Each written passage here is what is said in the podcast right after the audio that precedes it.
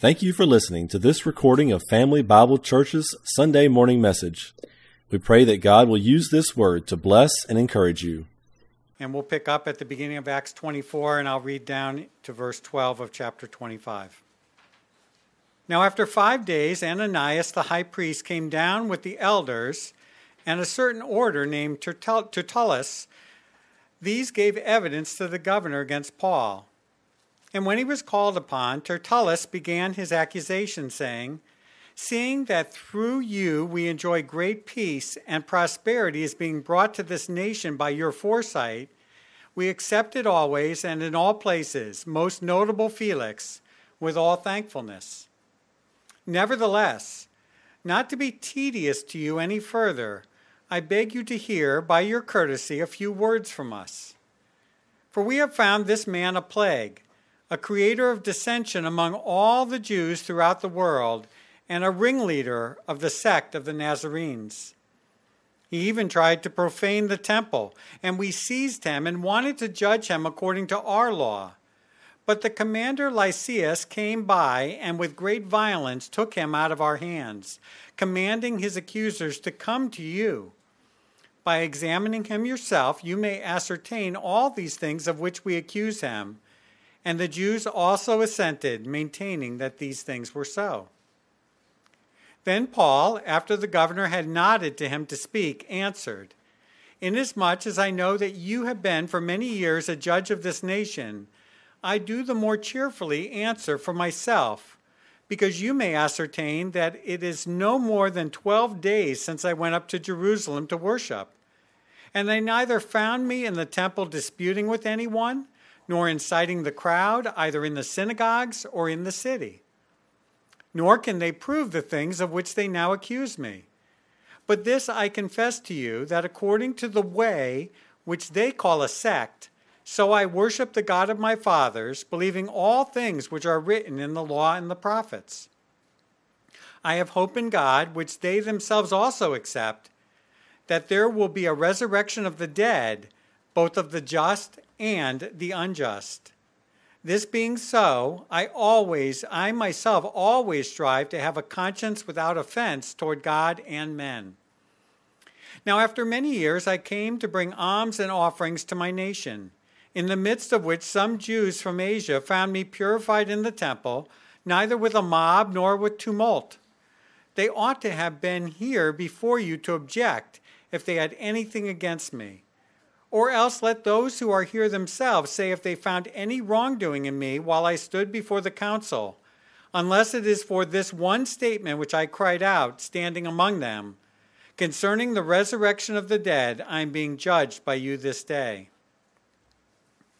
But when Felix heard these things, having more accurate knowledge of the way, he adjourned the proceedings and said, When Lysias the commander comes down, I will make a decision on your case. So he commanded the centurion to keep Paul and to let him have liberty, and told him not to forbid any of his friends to provide for or visit him. And after some days, when Felix came with his wife Drusilla, who was Jewish, he sent for Paul and heard him concerning the faith in Christ. Now, as he reasoned about righteousness, self control, and the judgment to come, Felix was afraid and answered, Go away for now when I have a convenient time, I will call for you. Meanwhile, he also hoped that money would be given him by Paul that he might release him. Therefore, he sent for him more often and conversed with him. But after two years, Porcius Festus succeeded Felix, and Felix, wanting to do the Jews a favor, left Paul bound. Now, when Festus had come to the province, after three days, he went up from Caesarea to Jerusalem. Then the high priest and the chief men of the Jews informed him against Paul, and they petitioned him, asking a favor against him that he would summon him to Jerusalem, while they lay in ambush along the road to kill him.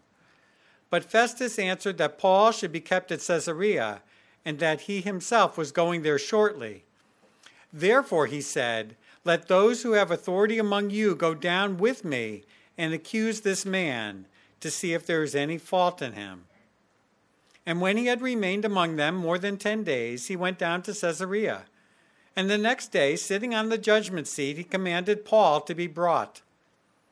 When he had come, the Jews who had come down from Jerusalem stood about and laid many serious complaints against Paul, which they could not prove, while he answered for himself Neither against the law of the Jews, nor against the temple, nor against Caesar have I offended in anything at all.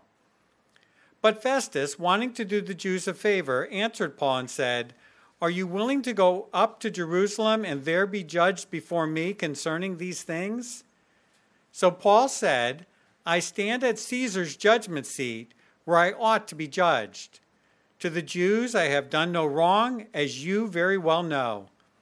For if I am an offender, or have committed anything deserving of death, I do not object to dying.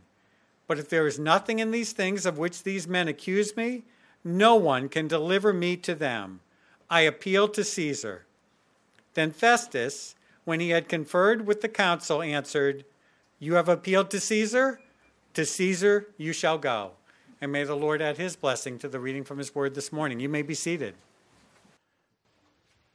We have, um, as we've been studying the book of Acts, again, have been seeing um, God working overwhelmingly through the church, in the church, um, through the whole thing. And we've seen how God has used Paul, originally Saul of Tarsus, and how he brought Saul to faith and that he was going to be his, his witness. Um, and then Paul along with Barnabas and then Silas and others uh, in a traveling kind of ministry, pro- proclaiming the gospel to the world and expanding the gospel to the world. But over the last couple weeks, we've seen how that now is starting to transition. That God now is taking him from this traveling ministry to then fulfill what he had declared would happen in his life, through his life, by him, and that is that Paul would be the one who would take the message to the kings.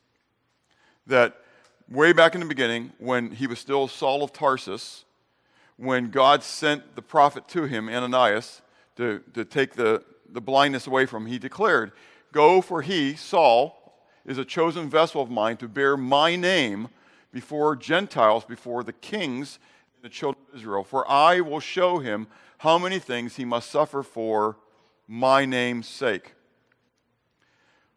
When Paul, Saul of Tarsus, was heading to Damascus to persecute the church, Jesus let him know when he appeared to him on the way that really he was actually persecuting who? Jesus. And so we're reminded of that, that when people persecute you, that ultimately the persecution isn't to you, but rather it is against Christ. The battle, again, is a spiritual war that's going on. It's not against you, flesh and blood, but rather it is in the spiritual realm. And so we saw a couple weeks ago where this whole begin the whole process begins where God is now moving him into this final phase. Um, and that is that Paul goes to the temple, and there's a slight disturbance. Um, because Paul is what? Innocently fulfilling a vow that he's made to Yahweh. And so he goes to the temple, and while he's in the temple, there were men that saw him there, and they presumed that he brought a Gentile into the temple, which he hadn't. So they put up the alarm. They say, This is the guy who was taught everywhere, the Jews everywhere, not, no longer to, to follow the laws of Moses. And look, even worse, he's brought a Gentile into the temple. No one ascertains whether that's a true statement. Mayhem ensues. They grab him, they yank him, they tear him, they move him out of the temple and along into the cities where they're going to stone him and they're going to kill him. They're going to tell us that. We just read that with, uh, when Chuck did his reading. They were going to take care of it. And so the Romans heard about it. They sent the, the detachment down. They, they grab Paul. They take him back to the, um, Antonia Fortress. Paul has an opportunity to be able to share with the, the people um, how God has spoken to him and how Jesus appeared to him. And everything is good until Paul says that Jesus told him to take the message to the Gentiles. At that moment, everything implodes, right? It all goes. At that moment, then, the, um, they take him into the fortress. The centurion is about ready to scourge him, to whip him, to beat him at the command of the, of the commander. Paul then says to him, he begins using his rights. It's kind of where we're kind of heading here today, right? And so he begins to use his rights as a Roman citizen. And he says to the centurion, stop for a moment. I mean, he's already tied up, already, you know, all, is it lawful for you to scourge an uncondemned Roman? That stops the processes right off the bat. Centurion goes to commander and says, ah, we need to be careful here because this guy's claiming to be a Roman citizen. The commander comes in and says, ah, I paid lots of money for mine. How did you become a Roman citizen? He says, I was born a Roman citizen. And so we talked about that, how Paul was born in Tarsus. Tarsus was a free city, and so that he had all the privileges of being a, a, free citizen of Rome at that moment. And it was unlawful for them actually to have even put him in bonds at that moment. So, so they release him, um, and now they want to go through this process of finding out whether, whether he's, he's true and honest in all this, because they don't know. What even is the cause of, of this whole tumult?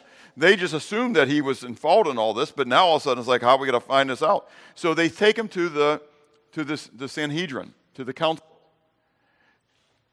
Paul then asks the Sanhedrin, which again we read in this morning because he shares it to Festus later, right? He says, if it's for this one question which I asked him um, regarding the statement that I made regarding the resurrection of the dead. So he says,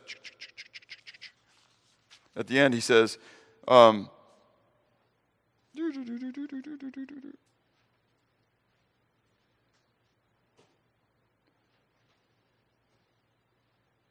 Give me a second. We're there.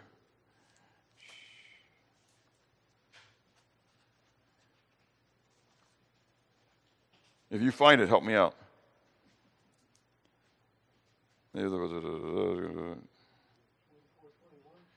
That's probably it. Ah, it is. Thank you, Steve. It says, Unless it is for this one statement which I cried out, standing among them, concerning the resurrection of the dead, I am being judged by you this day. And when he made that statement, what happened? Tumult. Why? Because the Sadducees and Pharisees had different points of view. The Sadducees didn't believe in the resurrection. Okay? They didn't believe that after you died, you're raised from the dead. Pharisees did. And so now all of a sudden there's a tumult. So the centurion has to grab him and take him out of there. Everywhere he goes, Paul's causing a tumult. Okay? So back into prison. So last week we saw then the beginning of God fulfilling his plan, and that is sending forth Paul to Rome. In the first phase of that, God showing his sovereignty in that whole thing was that he foiled the plot then that the Jews, the next step for the Jews was to try to plant, have a plot in which they could kill Paul. And so um, 40 men plus make a vow before God that they would neither eat nor drink until they could kill Paul, right? And so they tell that to the, the, the, council, and they ask the council to go ahead and request for Paul to be able to come and speak to them again, but he'd never make it because they would be waiting and late, uh, waiting, laying in wait, lying in wait, so that when the Romans would send him, they would be ready to overpower the Roman soldiers, Roman guards, and they would kill Paul. Okay, so you need to kind of understand how all this is playing out. Okay, now I want to add another little detail to the to the milieu, to the historical milieu that is going on right now that we haven't talked about yet, and it's referring to Felix because we're going to be talking about Felix. Because Felix is still around while all this is going on in Jerusalem. We just don't read about him, but we're going to start reading about him today. Felix um, and, well, let's go back here. Ananias is the high priest, yes? He's only the high priest because Felix had the previous high priest killed. Okay? That kind of adds a little dimension here, doesn't it? So the previous high priest's name was Jonathan.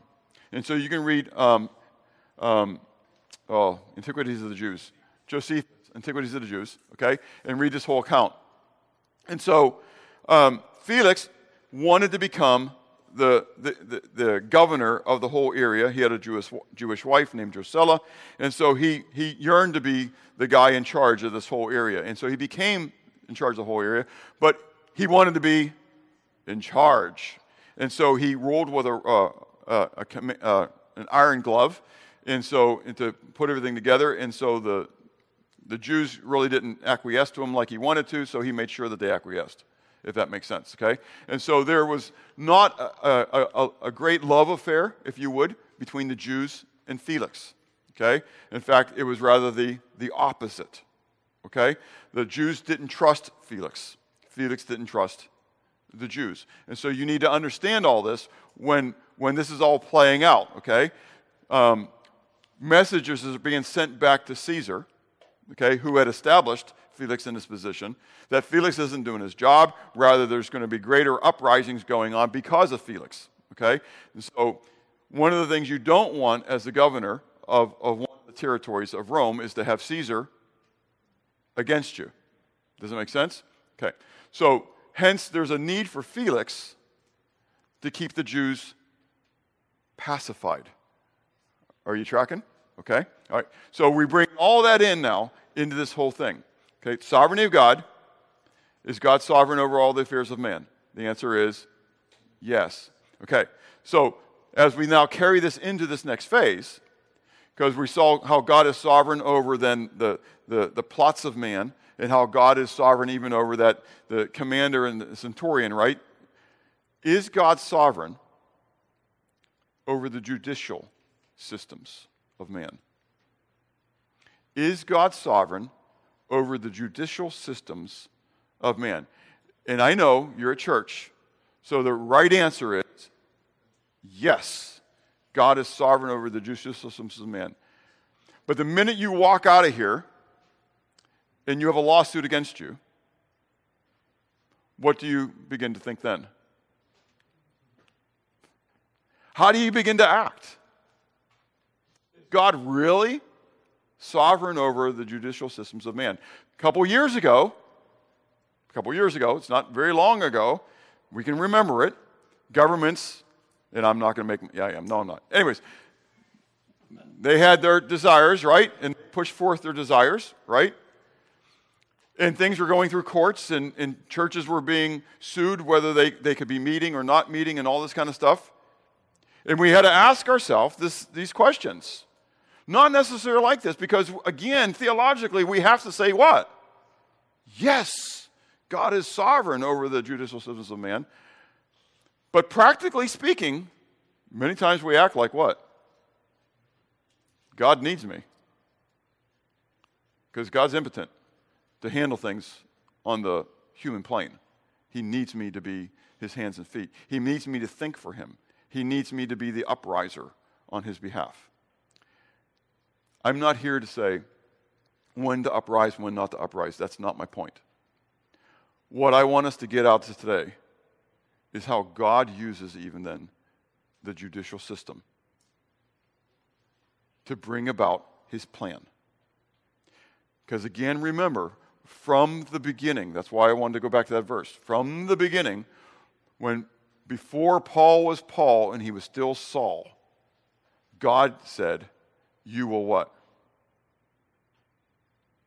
you will go before kings. You will go before kings. And last week, as we talked about it, and when I went to Jeremiah and I talked about, you know, I know the plans I have for you and all this kind of stuff. Well, I know the plans I have for you, Paul. Plans to persecute you. Not, not, not the, all this other blessing stuff, right? But they were blessings. But because Paul, I have, I know the plans I have for you. I'm going to take you before the kings. But it's not going to happen the way you might have thought it was going to happen. It's not the glorious, glamorous, you know, I got opportunity to go up before the president, and he's just welcoming me into the Oval Office and, and all this kind of stuff. It may be that I get to meet the president in a, in a not so good way. Does it make sense? But you're going to have the opportunity to do what? Present the word. Will you do it? Will you do it? There are times when God gives us opportunities to witness the nurses and doctors and hospital staff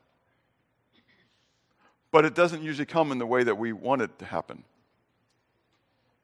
It's because we didn't go there on our own as missionaries to do it. And so God gave us a, a means of meeting people we would have never met before and sitting in a hospital room having a plague upon us in order that we could be the missionary to individuals who might need to hear the word.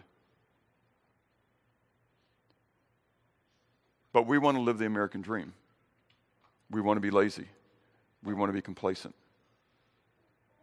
We want to play our video games. I'm, I'm looking in the mirror, y'all. I'm not looking at y'all. I'm, I'm, I'm looking in the mirror. I get it. But there's only so much time. And God's got a plan. So today, we see Paul come before Felix and then come before Festus.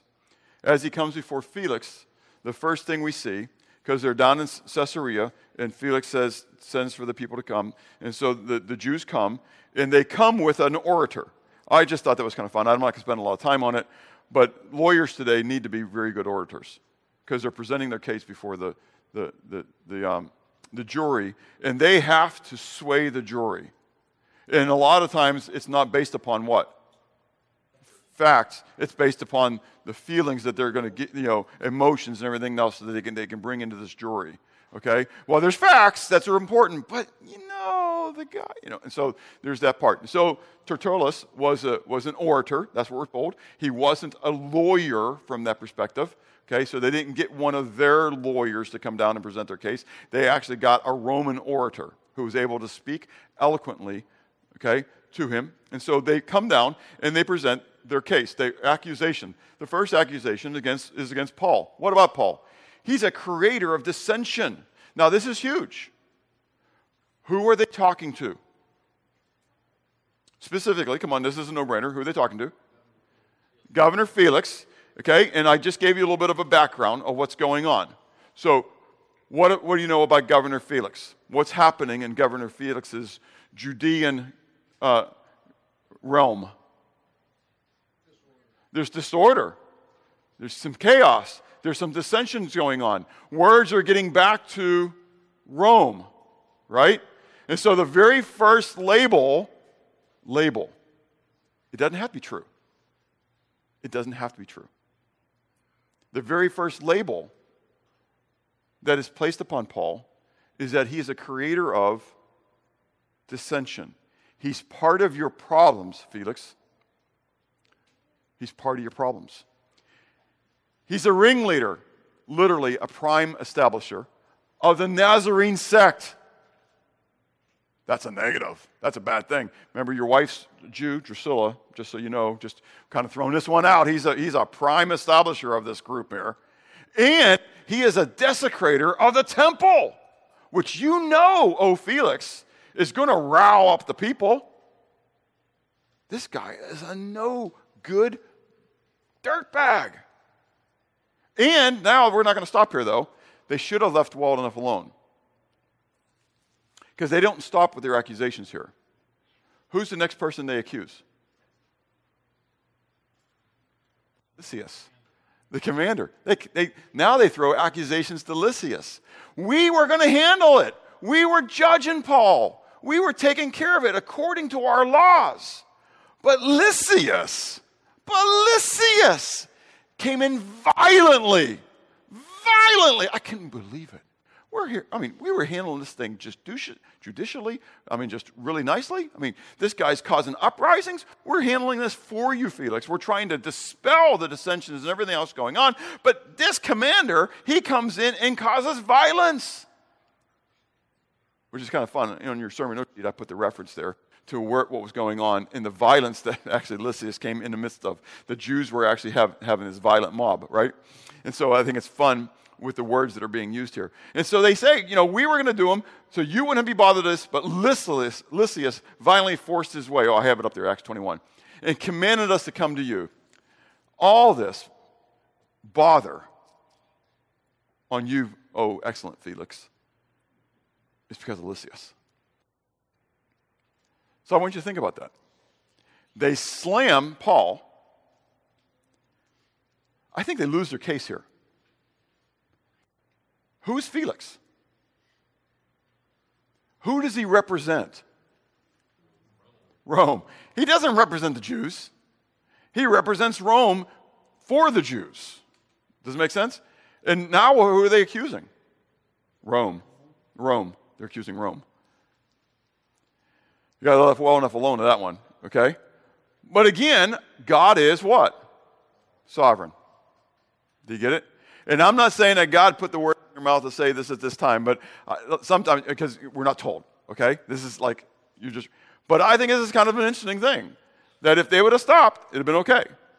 But they had to keep moving on to make themselves look magnanimous. Do you get it? Isn't it when problems usually come? When I got to exonerate myself?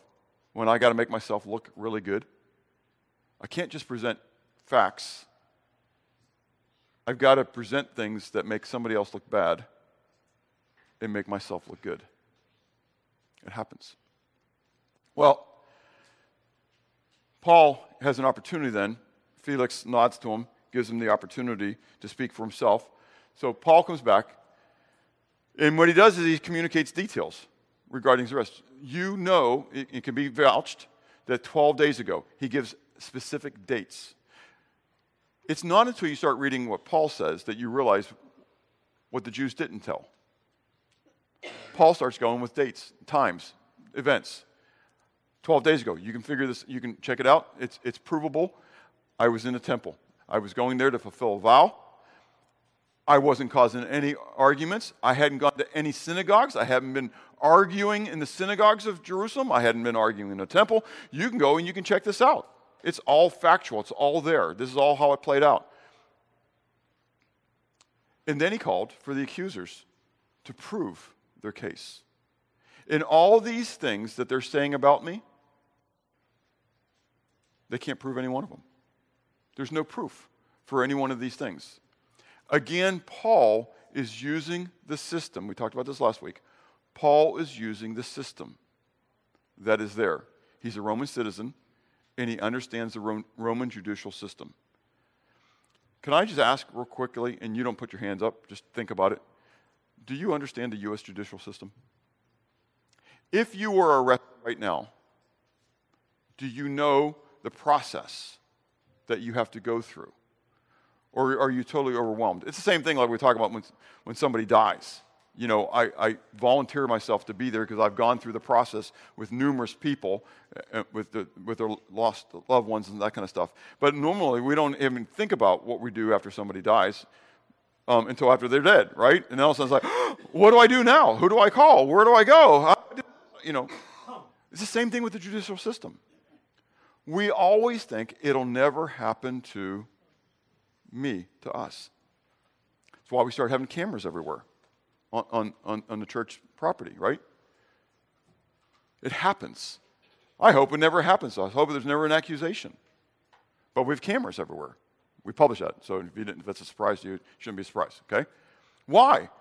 For the protection of individuals, both those who could t- potentially be the, um, uh, harmed, no, the ones who are harmed, because it, it provides there, but also those who are the accused. Because not always are accusations honest and truthful. Does that make sense? And in our day and age, if a guy is accused of anything with a child, guys, you are guilty. You all know it. You all said it. So, so you got to know, you got to understand the system. And there's wisdom that plays in the system. Does it make sense? Paul understands the system, and he's using the system. He's def- and so our, our form of governance, our form of judicial system is based upon the Roman one. And so he's calling upon, which is actually goes back even to the law, um, uh, back into the Old Testament, and that is you have to have at least two or three witnesses, right? And so he's asking, he says, I want proof. Bring proof. Have them bring proof. That's all I'm asking for, right? Later on, we see he says, Festus, I'm willing to what? I'm willing to die. If, I, if, if, if, if I'm deserving of death, I'm, I, I'll accept that. But I want it to be proved that that's what I did. If I'm a mass murderer and I deserve capital punishment, I'll accept it. But at least prove that I'm what? The mass murderer. Do you get it? That's what he's basically saying. Not that he's a mass murderer, but you get what I'm saying. That he's, that, that he's guilty of one of these things. Well, he doesn't do that. And finally, he confesses his faith in the resurrection of the dead because he says that really is the true statement. Now, one thing I want to state here, okay, because I see it, it's there. What doesn't Paul state in this confession? When he's coming through here, remember the accusations that were placed upon him. When he comes through and says about the, the resurrection of the dead for this one statement, then is, is the problem, okay? The resurrection of the dead. What does he not share in this thing? This should be glaring to you. Say again? He didn't mention the call of the Gentiles. No, the call of the Gentiles. I heard somebody over here. No? Say it louder. That Jesus was the one who rose from the dead. He never mentions Jesus' name. He never mentions Jesus' name. A lot of you are looking at me. Read it again. Check me out. He never mentions Jesus. That perplexes me. That perplexes me. And yet, I understand tact within a judicial system. Do you understand? He didn't have to mention Jesus in this moment. The issue was the resurrection of the dead. The Jews understood it. They even presented a case that he was the ringleader or the, the, the main establisher of the sect of the Nazarenes. Going to have the opportunity to talk to Felix and Drusilla later on, and we're not told what he talked about, but I'm, I'm, I'm positive. I mean, in my brain, I mean, I can't prove it, that that was part of the conversations. But during the judicial case, during the hearing, he didn't bring up extraneous information. Do you understand? He dealt with the accusations as they were presented. And the accusations against him was as a rebel rouser as a causer of dissension. That's what he dealt with. Are you tracking with me? There's wisdom. There's wisdom in, again, understanding the judicial system. There's a time and a place for all things. I really believe that if, if this was the moment where God wanted him to declare Christ, he would have declared Christ. But he knew that wasn't. This was all about a judicial system. Okay? So it's something for us to think about. Okay? Because sometimes we, we, we cause things to become fomented more and more because we can't close our mouths. Okay? So, thirdly, the indecision of Felix. What happens here? Felix can't what? He can't make a decision. Why? Again, it goes back to the thing I've mentioned earlier, and that is he's, he's already in trouble. So think about it. If he chooses to, to, to go with the Jews, what is his choice really? To turn Paul over, okay, but to go against what he knows to be true. Do you understand? And so he doesn't want to do that. Also, the implications against who? Against Lysias, right? So if he chooses Paul and says, You guys are a bunch of crocs, I know what's going on, now he makes it even worse. So he says, let's defer the case. Oh, first of all, his discernment of the way. I need to. This is important because we're told that that he knows about the way, and that's kind of a cool little detail given to us. That he knew all about the, the sect of the Nazarenes, or what was commonly referred to as the way. He had exact knowledge of it. Okay, and so I put the words up there so you can see it's a state of being accurate. It wasn't like he just knew a little bit. Somehow he knew. Okay as the governor, he had exact knowledge about what the way was, okay? But then he defers the case until Lysias comes and says, So I, I don't have to make a decision. I can kind of put this thing off. We're not going to do anything until Lysias comes so that Lysias can defend himself against the accusations and he then can confirm, validate the charges which are against Paul. He then, though, and this is interesting to me because it then validates my other thought, he then decides, he gives Paul total liberty. And allows his friends to come in and minister to him, provide for him, and, and, and all that kind of stuff. Which, if, if he didn't think that Paul had, a- had a leg to stand on, what would he have done? Could have bound and chained him, but he could have just at least limited his liberty. Does it make sense? Put, uh, put him in a, in a cell, whatever, a holding cell, okay? Didn't have to necessarily bind him. Makes sense? He, could have just put, put him in, in, and he didn't have to let his friends come in. But he treats him with just like a house arrest kind of concept and just lets him do whatever, okay? And so Paul's being fed, he's being provided for, his friends are coming in for him. And then he brings them in to have discussions with them. He and Drusilla, his wife. And we're told that they were pretty good conversations, okay? Because he's looking, so he gets a little bit undone by them, right? So he says, verse 24, and after some days, when Felix came with his wife Drusilla, who was a Jew, he sent for Paul and heard him concerning the faith in Christ.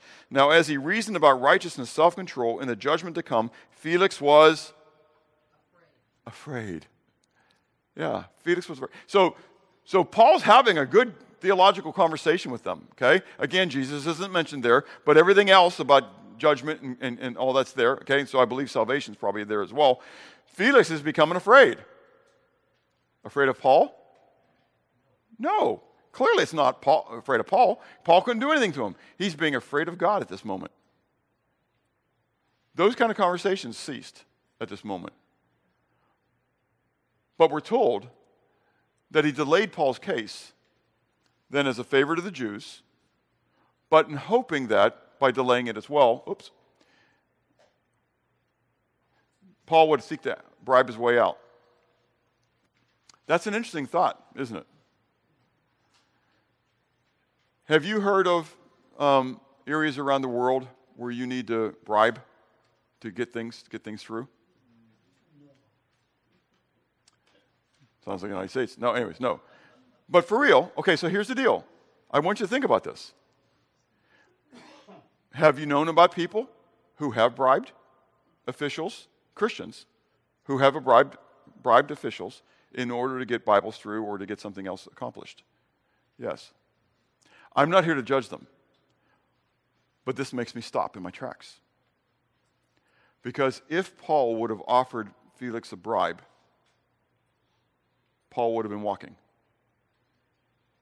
Paul could have got out. Do you read it? That's what I read. Felix is waiting for a bribe. That's why he's holding him, waiting for a bribe. If Paul just gives me a bribe. But Paul doesn't give him the bribe. And so, again, this is just a Bob moment where I have to struggle and I have to pray and I have to analyze things. Okay? Is lying good or bad? Is lying good or bad? Go ahead, say it louder. Bad. The little kids are saying bad. The, the, the adults are saying, I'm, you're setting me up. And you're, you're exactly right. it, we know it. Lying lips are an abomination of the Lord. I mean, come on, y'all. I mean, this is for real. Abom- uh, lying lips, you know, these, these six things God hates, right? And so he hates lying lips. And yet, what happened to Jericho? You know where I'm going. What happened to Jericho? Rahab what? She lied. Rahab lied to protect the, the spies. Is Rahab ever mentioned later on as being a woman of honor and faith? Of course, you know that. Hebrews chapter 11. I mean, she is a, a woman of faith because she did what? Lie. What about those two women in the book of Exodus who were supposed to be giving birth to um, Hebrew babies, and if they were sons, they were supposed to what? Kill them. And, and so they weren't. But they were brought before Pharaoh, and Pharaoh says, So, why aren't you doing what you're supposed to do? What did they do? They lied. They said, Well, the Hebrew women aren't like the Egyptian woman. They're hardy, and they give birth before we ever get there. What happened as a result of them lying? Moses but I'm talking about those two women. What happened as a result? God came down and he condemned them. Is that right? And he killed them. Nope, not at all. What happened? He didn't just save them, he gave them families. They were without children before that, but God blessed them and gave them their own families. Does that make you scratch your head just a little bit? Pastor Bob, what are you doing? Abom- lying lips are abominations, but now you're going to give me all these illustrations where, where God blessed someone who lied. Those were acts of war. Acts of war. It wasn't um, to get something for themselves. But there's a difference between war. In war, how many of you guys ever been in military? Okay, you get it, right? In, in, in, I don't telegraph to the enemy where I'm going to um, where I'm going to attack. Rather, I want to telegraph to the enemy where he where I want him to think I'm going to attack. That's called deception. That's really like lying. A feint. It sounds nice that way, though, doesn't it? F E I N T. It's oh, it was just a feint. It was a lie. I'm lying to the enemy. So the enemy will go defend there while I'm really attacking here. Make sense? In war, things are different. I kind of liken the judicial system to a minor war in my brain. Does that make sense? You're being attacked. There is a, it's like chess being played. I love chess. Okay? Chess is like war on a, on a board. No one gets hurt, no one gets killed. Okay? And so you just knock over the, the king, and he's really not dead because he never was alive. So, but the reality is that that's how it plays out, right? This war. So, so all this is going on. Paul doesn't give the bribe, though. I'm not going to tell you whether it was right or wrong or indifferent. Paul doesn't do it. Why? Say it again. He's got to go to Caesar. He doesn't know this is going to be the way to go, but maybe he does. I think in the end, he's trusting in God. That God at this moment is the one who is overseeing his judicial case. He knows he's not going to die because God's word wouldn't be true then. He's not going to die. So he's not worrying about that, but he doesn't know how God is going to send him to Rome. Does that make sense? And so he's trusting in God. If God, think at this moment, he could be exonerated by Felix. Felix could set him free, right? And then he does whatever on that way. But he's not going to get out by deception. What would it, what would it prove to Felix if Paul offered the bribe? He's guilty, potentially, or that, he, that Paul really didn't believe that his God was able to save him and protect him. You undermine the entire message that you're trying to do. So, would it have been wrong? I'm not going to say that for him to, to, offer the bribe. I'm not going to go there. I can't answer that. But it would have undermined everything he would have, what he was teaching at that moment. Okay? So, Felix delays it. He gets put out. Um, you can read the, the history on that one. Okay? He gets removed. Festus comes in. So Festus comes in, he immediately goes to Jerusalem. He goes up and he talks to the, the Jews. The Jews want uh, Festus to bring Paul up to Jerusalem. And so, but we're told behind the scenes that they were going to do that. They wanted him to come to Jerusalem so that they could what? They could ambush him again. Isn't it kind of interesting? They're still willing to do the ambush so they can kill him, murder him. yeah, yeah. yeah, I don't think those 40 guys are alive anymore. Uh, it's been a couple years at this point. They're, they're dead. Uh, another 40. But they're going to do the same thing. But it's interesting because Festus' ruling then is that no, in fact, um, you can't, I'm not going to do that. We're going we're gonna go down to, to Caesarea, and you need to come down there. They do come down there, okay? But now they come down there, they present all these strong arguments or whatever, accusations against him, and he turns then to Paul, and he says to Paul, Are you willing for me to take you up to Jerusalem so you can face the accusers there? Why does he do it? Well, we're told right off the bat in order to appease the Jews. Why is he seeking to appease the Jews? Say again? to keep order. Felix, say it again. Save his neck. Felix was just removed for this. Do you get it? It was not the most pleasurable place to become a governor, to be in Judah, okay? And so he's trying to preserve order. He knows he needs to appease the, Jews, and Paul is just one man. Yeah, that's exactly right. It happens at election time. That's exactly right. That's exactly right. Okay? And so he says, Are you willing to go? Paul then, shh, bring it to the end, right? Paul's response is a call for justice. Look, I'm standing where I need to stand. I'm standing in the court of justice at this moment. You are the judge. I don't need a jury trial. I don't need to go to Jerusalem. I'm exactly where I need to be. The only reason to go there is for the Jews to get their way, and that means that there's not going to be justice. I'm appealing for justice. So at this moment, you have made your decision, Festus, or yeah, Festus. And so I'm going to make my decision, and I'm going to appeal your decision to take me to Jerusalem the next step higher and I'm going to appeal to Caesar. So you're in the lower court, and the ruling goes against you. What is now your right? To appeal. To appeal to the high authority. That's exactly right. Okay? Kids, kids, let me you look at me for a moment, okay?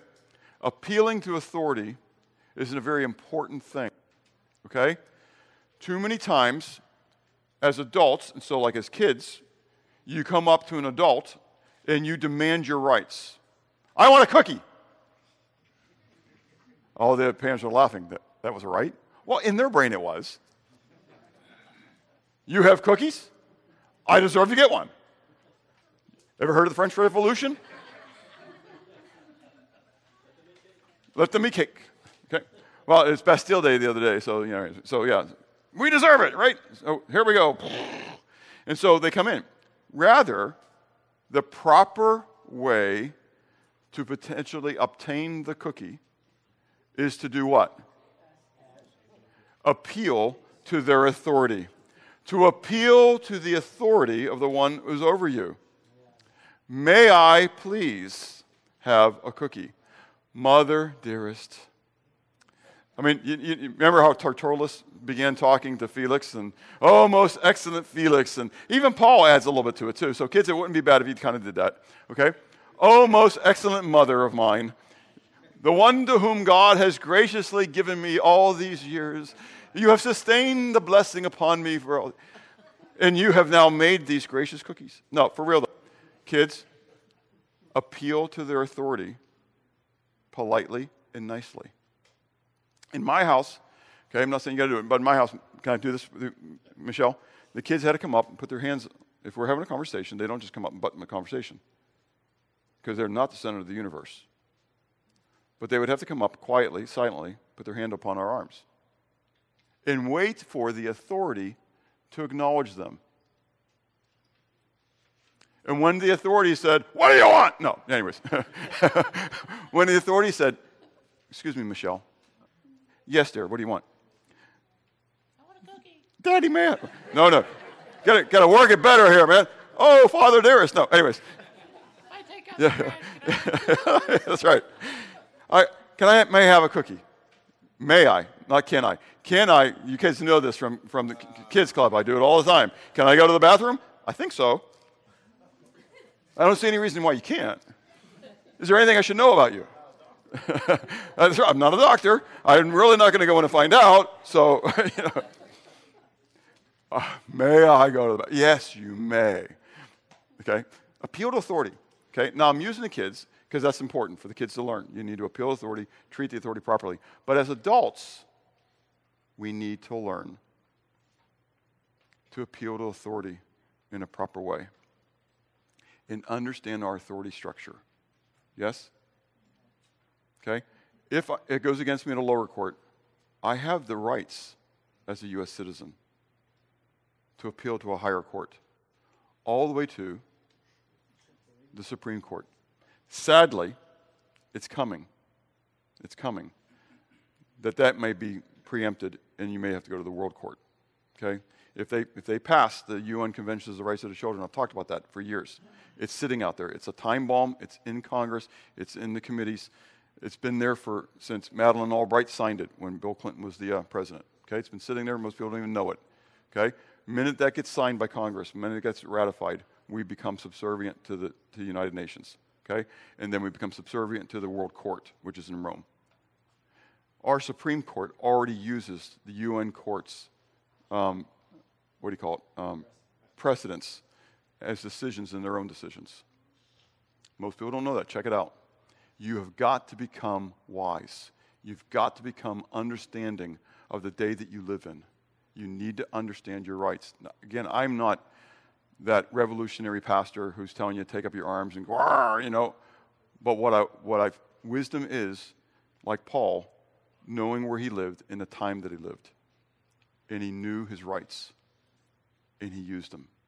So, in the end, are you living in the confidence of the sovereignty of God, or are you living in the fear of man? God reigns, He rules. None of the things that are going on in our world today have taken God by surprise. And He can bring a great awakening, and He can bring a great revival. Revival. we don't need just a revival, we need a revival in our land. Are you praying for it? You need to be praying for it. You need to be asking God. You need to be a part of it. The only way people get to know Jesus Christ as their Savior is somebody's telling them.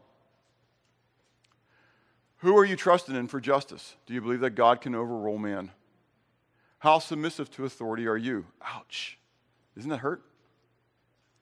Are you willing to trust the sovereignty of God through our court system? Through our court system.